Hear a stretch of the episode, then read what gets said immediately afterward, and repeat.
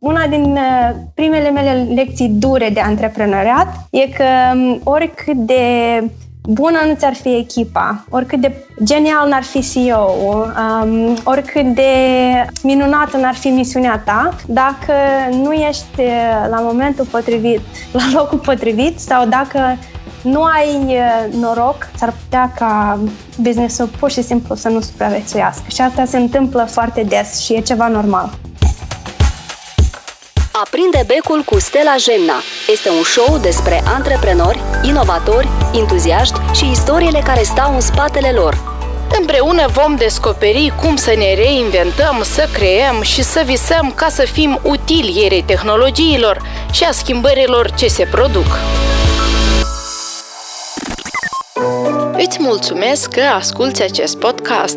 Să știi că și în vremuri mai puțin stabile, noi cu echipa suntem lângă tine. Dacă ai nevoie de ajutor cu toată pandemia asta, lasă-ne un mesaj pe pagina de Facebook ori Instagram. Încercăm să facem ce ne stă în putere. Dacă ești bine, te salutăm și welcome la un nou episod Aprinde Becul. Doina Chiselița a studiat finanțe și bănci la București, după care a lucrat într-un promițător startup românesc Bookster, care este prima bibliotecă publică ce închiriază cărți angajaților din companii. În 2013, Doina reușește să-și împlinească un vis și anume să studieze la University College London, iar de acolo ea și începe un nou parcurs profesional adunând mai multă experiență de activitate în companii fintech. În prezent, Doina este consultantă în domeniul fintech la Ernst Young, o multinațională cu peste 270.000 de angajați în toată lumea. Din toate analizele tale, cum crezi, care din aceste fintech-uri au cele mai mari șanse să supraviețuiască după această criză? Ah, cele care au uh, cei mai mulți bani de la investitori. Cam asta e ideea acum. Pentru că situația e foarte incertă, e foarte greu să facem predicții, da? Și dacă ai mulți bani în, în bancă de la investitori sau ai um, suportul investitorilor, evident că e un, e un plus mare. Eu cred că toate fintech-urile, cel puțin din digital banking din UK, sunt destul de bine finanțate. Deci ar trebui să să iasă din situație destul de bine. Cred că succesul depinde foarte mult și de noroc, da? adică să ai norocul să fii bine finanțat, să ai o echipă bună, într-adevăr, care să, să te ajute să, ia, să ieși din situație și să, na, să, să reușești să, să menții clienții um, pe timp de criză. Voi acum aveți solicitări de la fintech-uri ca, să, ca Ernst Young să-i ajutați cum să fac față acestei crize? Filozofia UI e că nu o să mergem acum că e timp de criză și să începem să vindem uh, foarte multe servicii UI. Uh, misiunea noastră acum e să fim alături de clienți, pur și simplu ca un prieten. Doamne, dar tu cum ai ajuns să lucrezi în Ernst Young pe sectorul ce ține de fintech? Da, e o întrebare bună. să zicem, o decizie destul de interesantă. Eu am studiat la University College London, aici am făcut masterul în, în Marea Britanie și um, când eram la UCL, eram într-o organizație de antreprenoriat. Practic, noi organizam diferite evenimente ca să conectăm uh, startup-urile din Londra cu potențiali investitori sau uh, clienți sau uh, parteneri și așa am descoperit uh, sectorul de fintech. Atunci era chiar la începuturi, um, prin 2014. Când mi-am terminat masterul, am zis că, ok, hai să încerc, că o să mă angajez la o companie fintech. A fost o experiență super interesantă pentru că eu m-am angajat, sau mă rog, mă angajaseră ei uh, în momentul în care chiar aveau nevoie de oameni ca să se extindă. Startup-ul era foarte promițător, adică anticipau destul de mult uh, volum din partea clienților. Um, startup-ul era uh, unul cu o misiune socială, deci practic era un portal online de credite pentru studenți la masterat, pentru că la momentul respectiv nu aveai cum să accesezi niciun fel de finanțare pentru masterat în Marea Britanie. Deci dacă vrei să-ți faci masterul, practic trebuia să plătești din buzunarul tău, da? Sau, sau să ai noroc să găsești o bursă de undeva, ceea ce înseamnă că șansele nu sunt foarte um, egale pentru toți, da? Și asta încerca startup-ul să facă, să ofere credite la termeni avantajoși um, pentru studenții care vor să-și facă studiile masterat.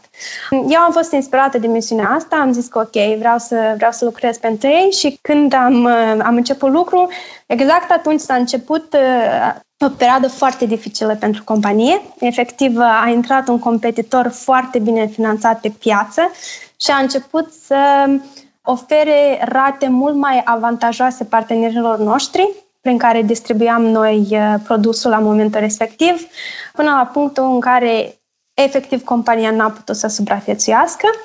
Și asta a fost prima mea lecție Bine, una din uh, primele mele lecții dure de antreprenoriat e că um, oricât de bună nu ți-ar fi echipa, oricât de genial n-ar fi CEO, um, oricât de minunată n-ar fi misiunea ta, dacă nu ești uh, la momentul potrivit, la locul potrivit sau dacă nu ai uh, noroc, s-ar putea ca businessul pur și simplu să nu supraviețuiască. Și asta se întâmplă foarte des și e ceva normal. Am dat seama, ok, trebuie să îmi, îmi găsesc alt job și la scurt timp um, mi-am găsit alt job într-o altă companie fintech care se numea la momentul respectiv Market Invoice, acum se numește Market Finance. Ei au crescut destul de mult și și-au schimbat numele ca să incorporeze faptul că um, oferă mai multe produse. Și am stat la ei cam un an jumătate. Dintr-o întâmplare am întâlnit pe cineva care lucra în echipa EY FinTech la momentul respectiv, care mi-a spus despre echipă și mi-a zis și așa am, am ajuns să aplic la UI și după mai multe runde de interviu am, am fost angajată. E foarte important să, să ai uh, contacte bune la locul de muncă uh, și chiar dacă pleci, de exemplu, să rămâi în, um, în contact cu persoanele respective, pentru că um, nu se știe cine poate să te ajute la un moment dat și cum poți să, aj- să ajuți și tu pe alții. Și asta e, e un alt uh, aspect destul de important al um, al creierei de, de rețea.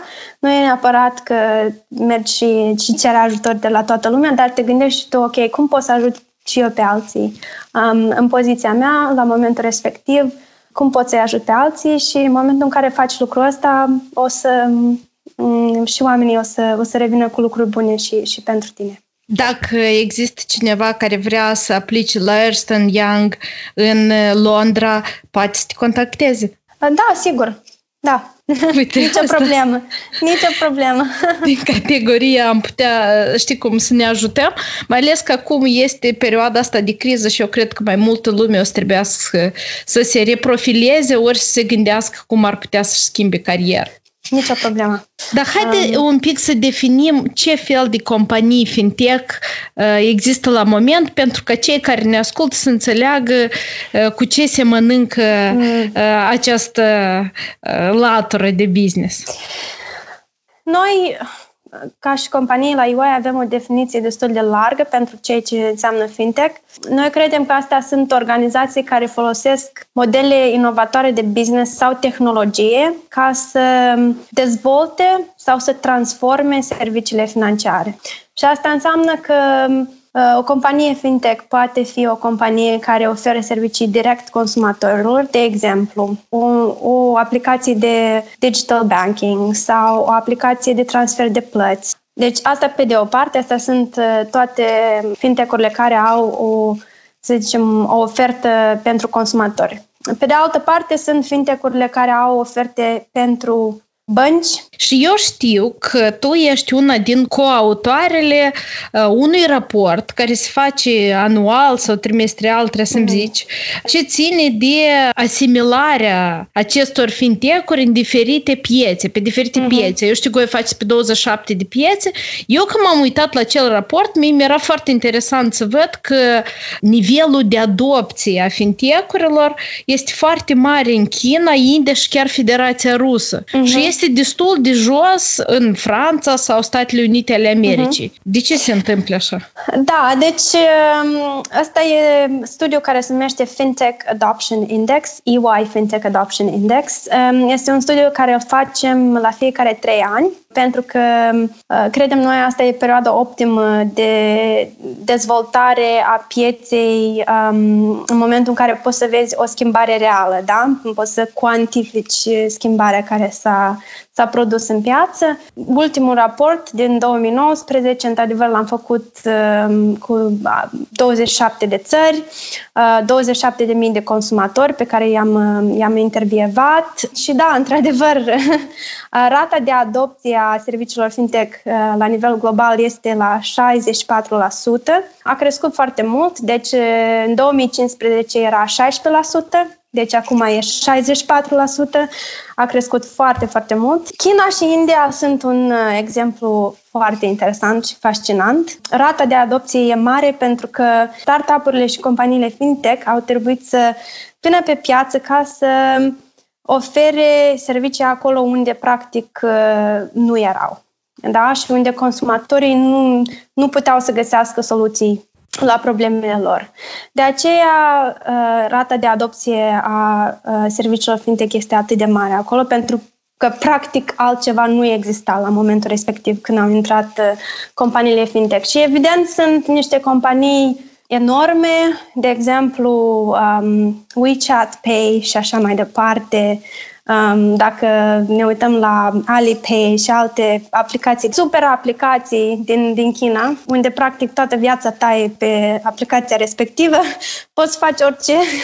Toată lumea folosește aplicațiile astea și de aceea și rata de, de pătrundere a serviciilor uh, fintech este atât de, atât de mare. Încă un punct foarte interesant în, în țările respective este că oamenii sunt mult mai dispuși să-și ofere datele personale da, sunt mult mai uh, ok să, să ofere date personale altor uh, um, companii, ca și companiile fintech, pentru ca ele să, să le ofere oamenilor diferite servicii relevante pentru ei. Atitudinea asta este complet diferită în Europa uh, sau în țările dezvoltate, unde oamenii sunt mult mai reticenți da? să, să-și, um, să-și ofere datele personale. Deci, um, anume, Diferența asta de atitudine a contribuit de asemenea la creșterea influenței fintech în China și India. Da, în Rusia, Federația Rusă, ce, ce se întâmplă acolo că este așa o adopție înaltă?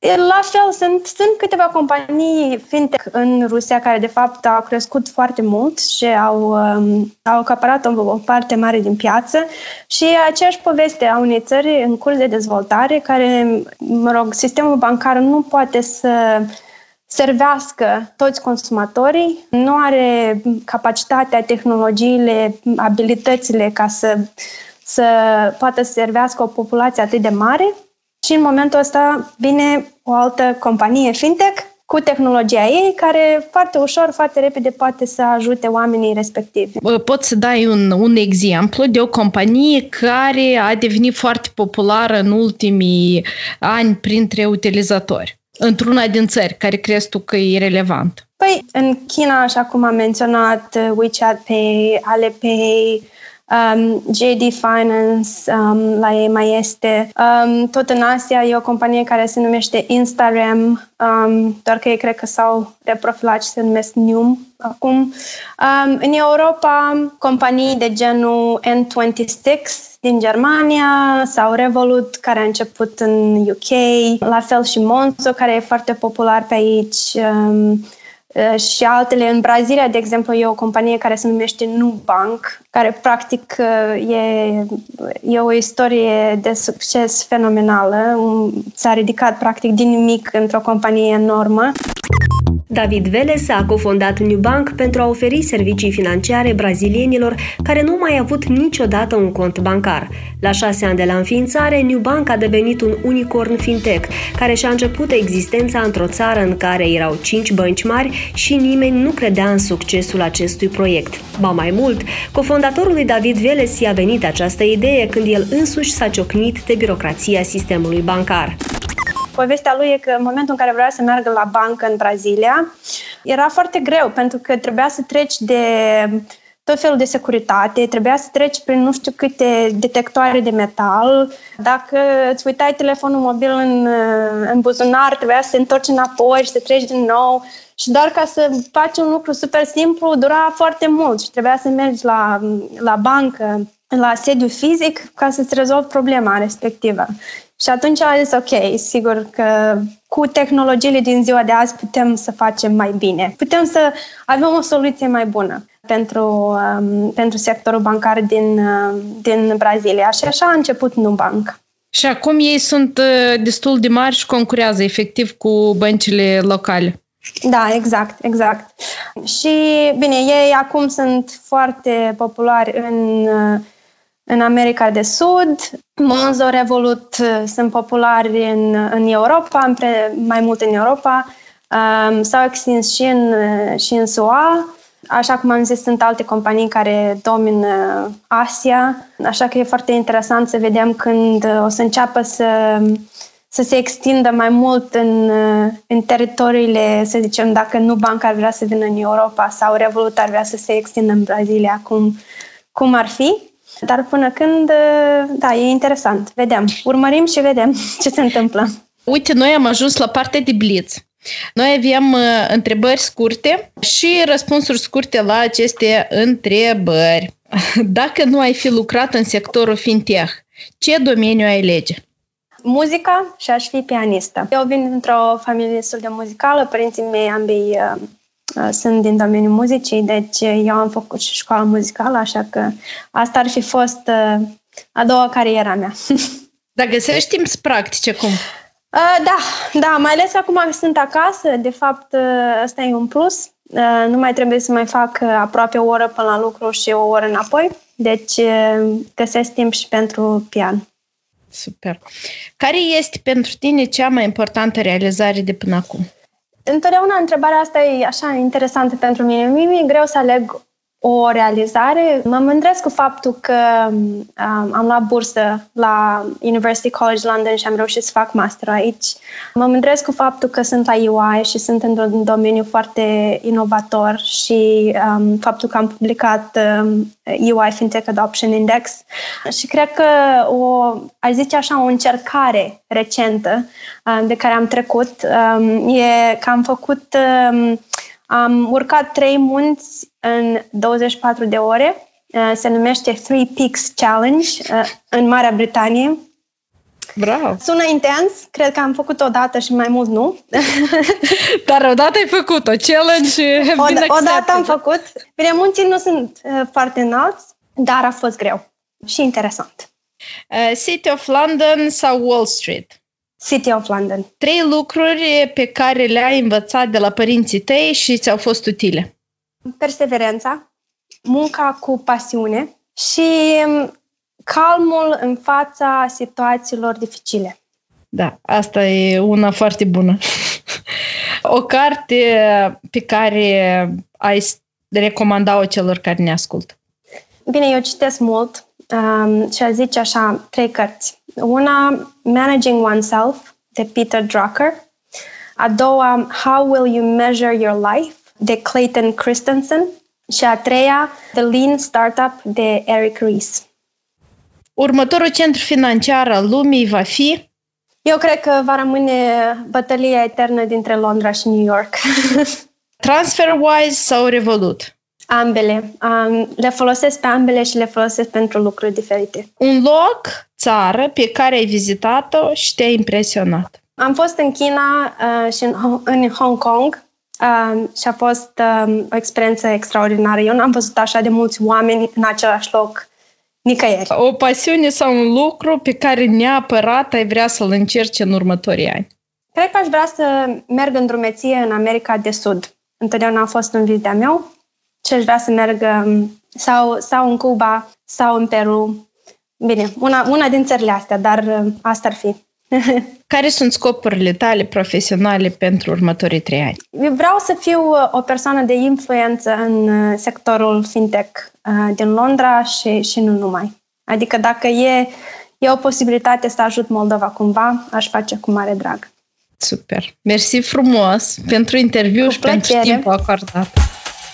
Dacă nu ați reușit să audiați episoadele precedente, vă încurajăm să ne găsiți în telefoanele voastre mobile pe Apple Podcast, Google Podcast ori Spotify prin căutarea după numele podcastului. Acest lucru vă va permite să vă abonați, să descărcați și să derulați podcastul chiar și atunci când nu sunteți conectat la internet. Notițele din episoadele podcastului, ori informații foarte utile pentru voi, dar și înregistrările audio, le găsiți pe pagina web aprindebecul.com. Tot acolo aflați mai multe detalii despre ce este un podcast și cum îl descărcați. Ne auzim într-o săptămână. Pa!